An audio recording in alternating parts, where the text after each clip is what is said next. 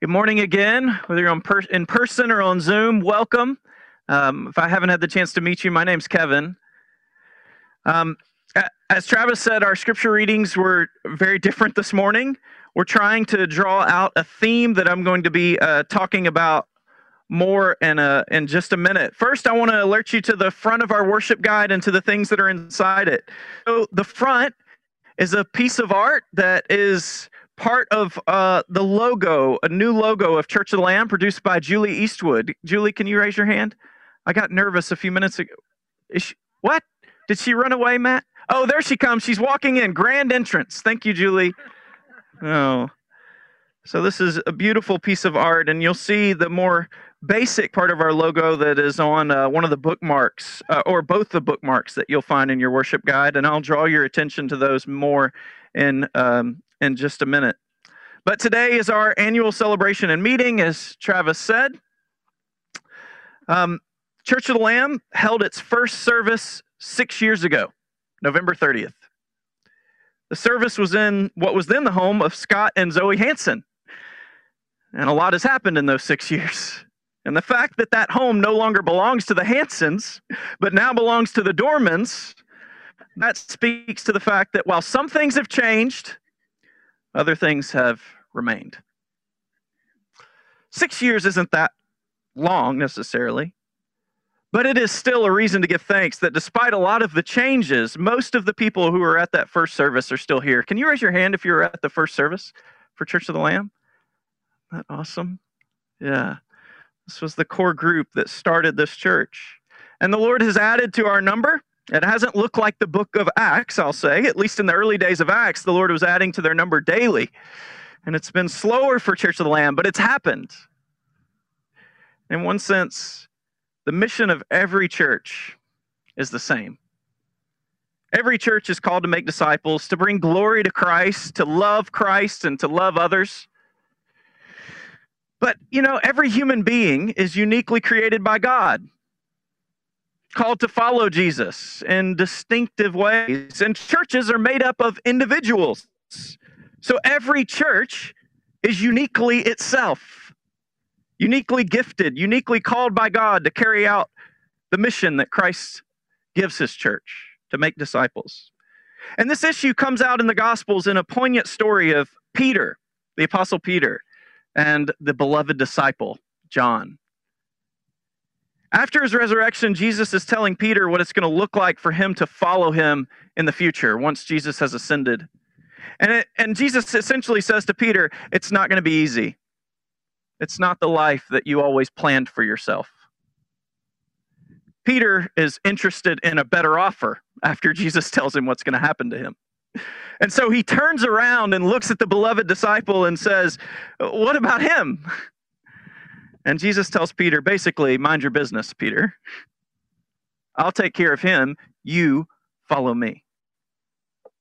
And Jesus, in this interaction, reveals to us what it looks like to have a healthy individuality. It's not that we decide for ourselves who we will be, make up an identity for ourselves that when then we call on everybody else to uh, affirm for us. Instead, healthy individuality is we listen to Jesus Christ as individuals. The creator, the redeemer, the only one who truly knows us as human beings. The only one who can give us a stable sense of identity in a constantly shifting world. We listen to him within the community of faith and he speaks to us and he says, This is how I'm calling you to follow me. This is how I've gifted you to serve me. And with each individual, with each church, Jesus seeks to be embodied in a distinctively unique and beautiful way.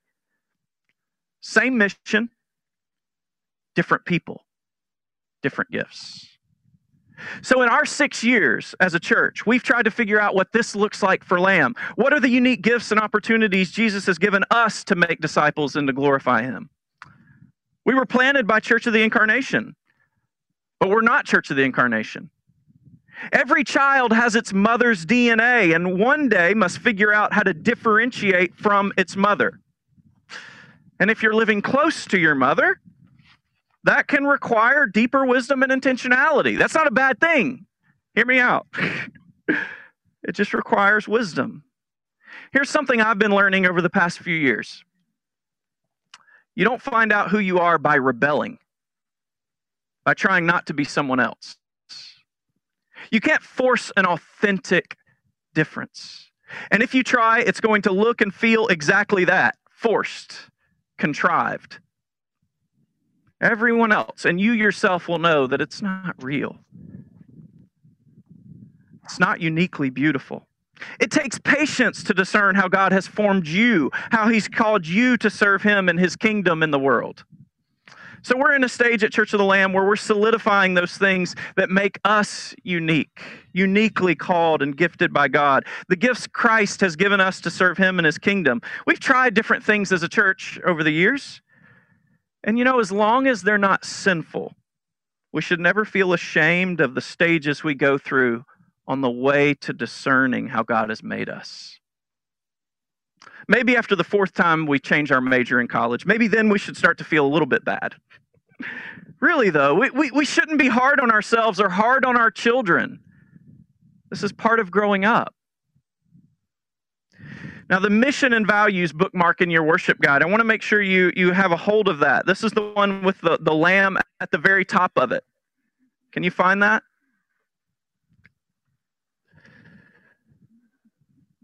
This, this bookmark, it, in a really simple and beautiful way, represents the journey that our church has been on to where we are now and to where we sense Christ calling us to go. It captures so much of what our church has talked about over the years and has tried to give language to. And again, it does it in a beautiful and simple way. And for that, you should give thanks to Julie and to Kelly because they are wonderful at coming up with specific, concise language. Now, this is a mission that I want you to know I am extremely excited about.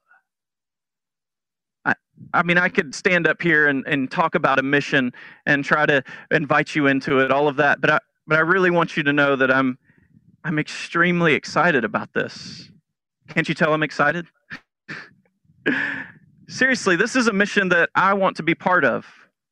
If I were at another church, I hope it would have a mission like this.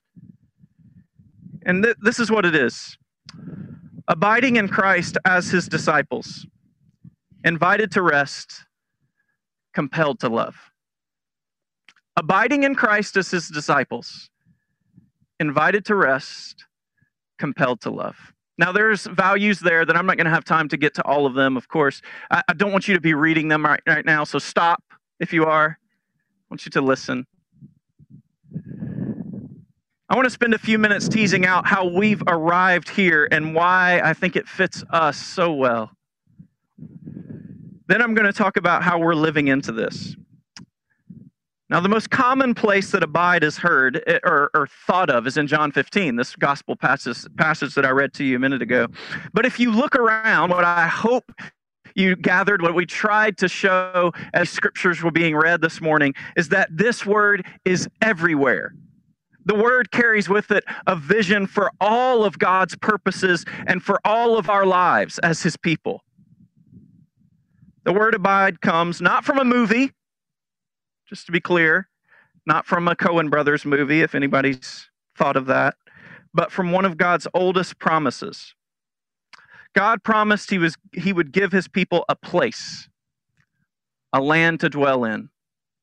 A place like Eden in the beginning. You know, Eden was supposed to be a project that Adam, Eve, and their family would extend into the rest of the creation.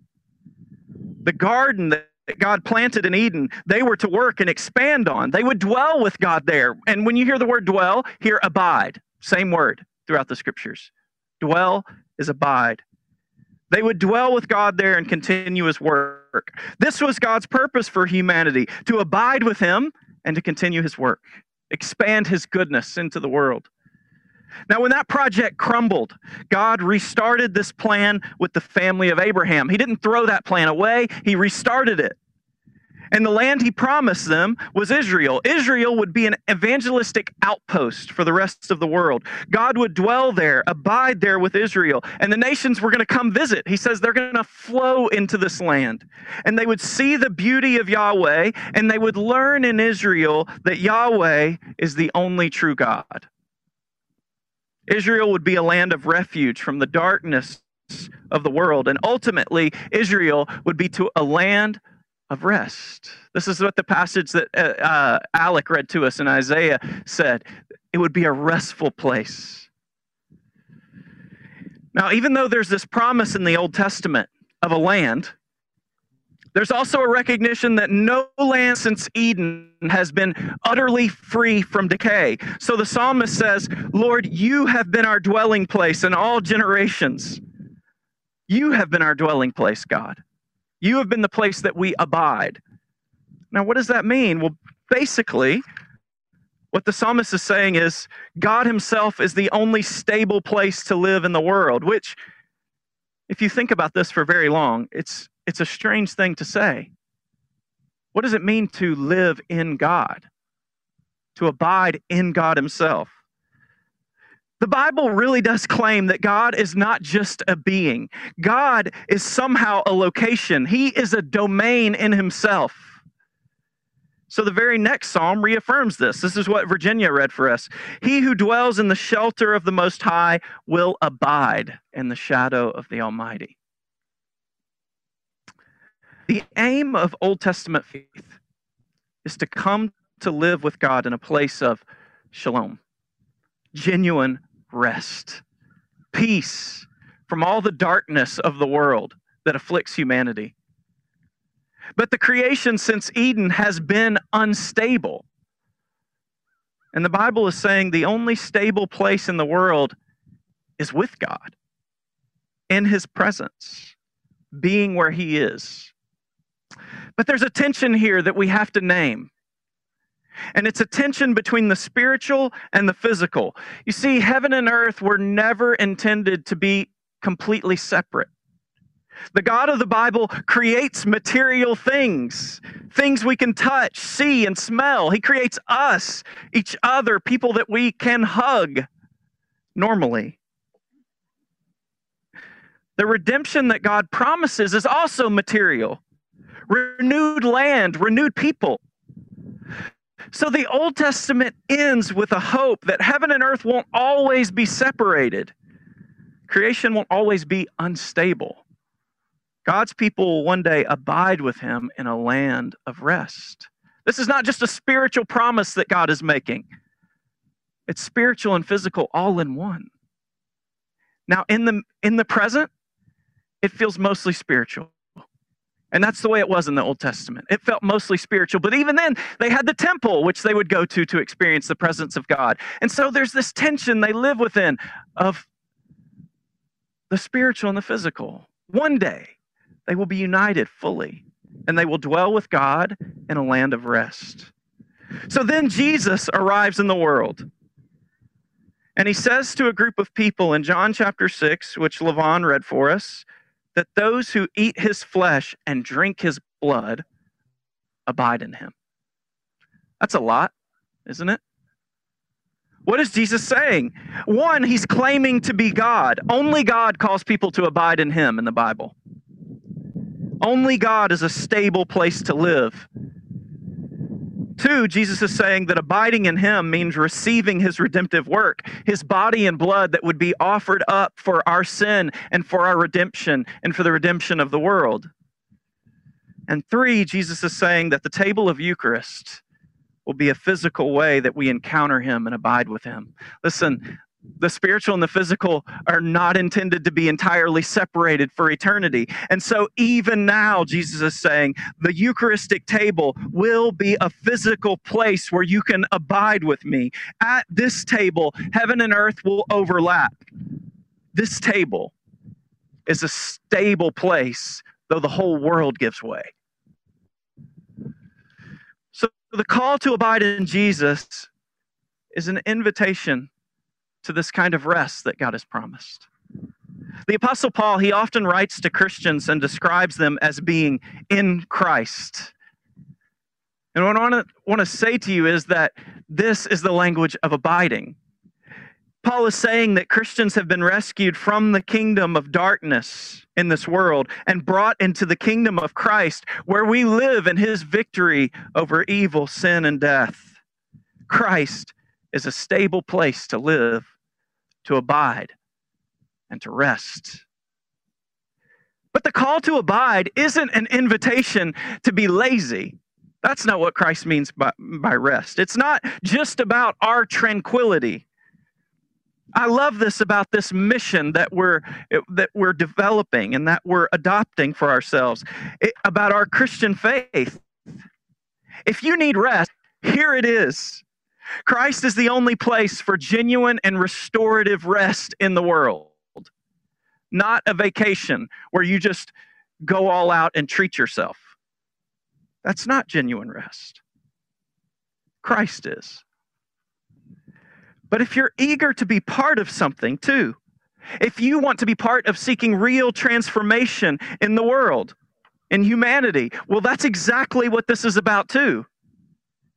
Abide in me, Jesus says, and you will bear much fruit. Apart from me, you can do nothing. What Jesus is saying is that all the deep and genuine change in our lives and in the world comes as part of the love of Christ poured out into our lives and into the world. So, again, this mission statement encapsulates, this, this word even encapsulates the whole vision of Christian faith. Abiding in Christ as his disciples, invited to rest compelled to love. How is Church of the Lamb living into this vision? Well, we're doing it now. You might not feel restful with this wind gust coming through right now. But our worship, done in word and in sacrament, is a place to abide in Christ and come to rest in Him. You know, even the liturgy, we sometimes feel self conscious because we feel like uh, this liturgy might be difficult for newcomers. But you know, liturgy, what it's about is being a place of hospitality where you don't have to work up worship. You come in, and over and over, you come into this liturgy and you find that it's like home. It's a place where you can rest, where even in the times where you don't feel like you've got it in you, the liturgy helps you and it pulls you along. It's kind to you. It's a place where you can live and dwell and rest with God. And it can give you words when you don't have them good words. So, our worship, word and sacrament, this is a place of rest. We want to preserve this as a place that people can come who are weary and worn out from the world, and they can find something that's reliable something that they can lean on, something that's stable. This is another gift of the liturgy. Week after week, you pretty much know what it's going to be like. That's not so that it can just become ritual and worn out for you. It's so that when the weeks are hard, you know that it's here for you. Now, here's something else we're already doing, but we're going to keep doing as a church, we need to be a place where we actively encourage each other toward abiding in Christ, a deep abiding in Christ, spurring each other on in relationship with Him. Church of the Lamb should never be a place for people to simply rest easy, as if uh, you just keep your attendance at worship, maybe something else with the church, and that's all you need to do. In our posture toward each other, we want to display Christ's active, passionate, devoted love, pursuing, encouraging, challenging, whatever posture is appropriate for each other at the time. If you're weak and worn out, the church should be a place where we can expect that people are going to be kind to us. They're going to hold us in that place of weakness, and they're, but they're going to make sure that we don't completely fall down. If we're not walking in faith, if we're going growing slack in our devotion to the Lord, this should be a place where we're, we know people are going to kick us into shape. We're going to be challenged. We need to be a place where we know that we're going to be challenged into an active abiding in Christ. And in abiding in Christ, as much as we are invited to rest, we should also be compelled to love. And so it, we're going to start doing some small things right now. Um, right now, our home as a church is Keezletown. And so soon we're gonna uh, we are gonna take little COVID appropriate food baskets to the neighbors here in Keezletown. Just uh, especially the ones who experience noise pollution on Sunday mornings from us being here. It's a small way to practice being in place as a church. Now, I said earlier that this mission incorporates lots of what we've talked about as a church in the past. And something we've talked about a lot is a future physical place, a piece of land that incorporates worship, beauty, even work. Perhaps some kind of farming, because this is an agricultural area. What if a church took up the burden of this kind of work to show that God cares about the land and He cares about what's been done here in the past? Now, thinking about the language of abide has only sharpened our sense that this is part of how God has made us as a church, how He's invited us to serve Him in our area. God promises that one day heaven and earth are going to be joined together. One. That we will finally abide with Him in a place of rest and fruitfulness. So, Church of the Lamb, working to create a space for beauty and rest. In doing that, we will forecast God's promise for the community, for the world. No matter how big or small it may be, we'll seek an, to be an evangelistic outpost of Christ's kingdom here. A place that when people come to it, Christian or not, they sense that it's a place of rest and beauty. Is this the kind of God that this is? Maybe I should consider this God. Now we're calling this dream the Abide Project. We don't know what it looks like. We recognize that it's a step of faith. But we're asking you to give of yourself in your prayers, in your creativity, even in your finances to help us see this mission grow. We believe that part of who we are called to be involves a physical space that we can invite people into where they can experience this God of the Bible who sent his son in the flesh to die for us so that this world and we as his people might be renewed. And so we believe that that place will invite people into his presence. We believe that God is calling us to abide in him as his disciples, as a church. We believe that He is calling us to represent what it looks like to truly be at rest in the world, to truly rest in Him, and to find that in the abiding, we end up bearing much, much fruit. And that all the longings of the world to see justice and love and kindness, that all those longings are truly found in one place, that they're found in Jesus. So, this is how Jesus is shaping us and calling us to serve him as a church, to abide in Christ as his disciples, invited to rest, and compelled to love. It's in the name of the Father, the Son, and the Holy Spirit. Amen.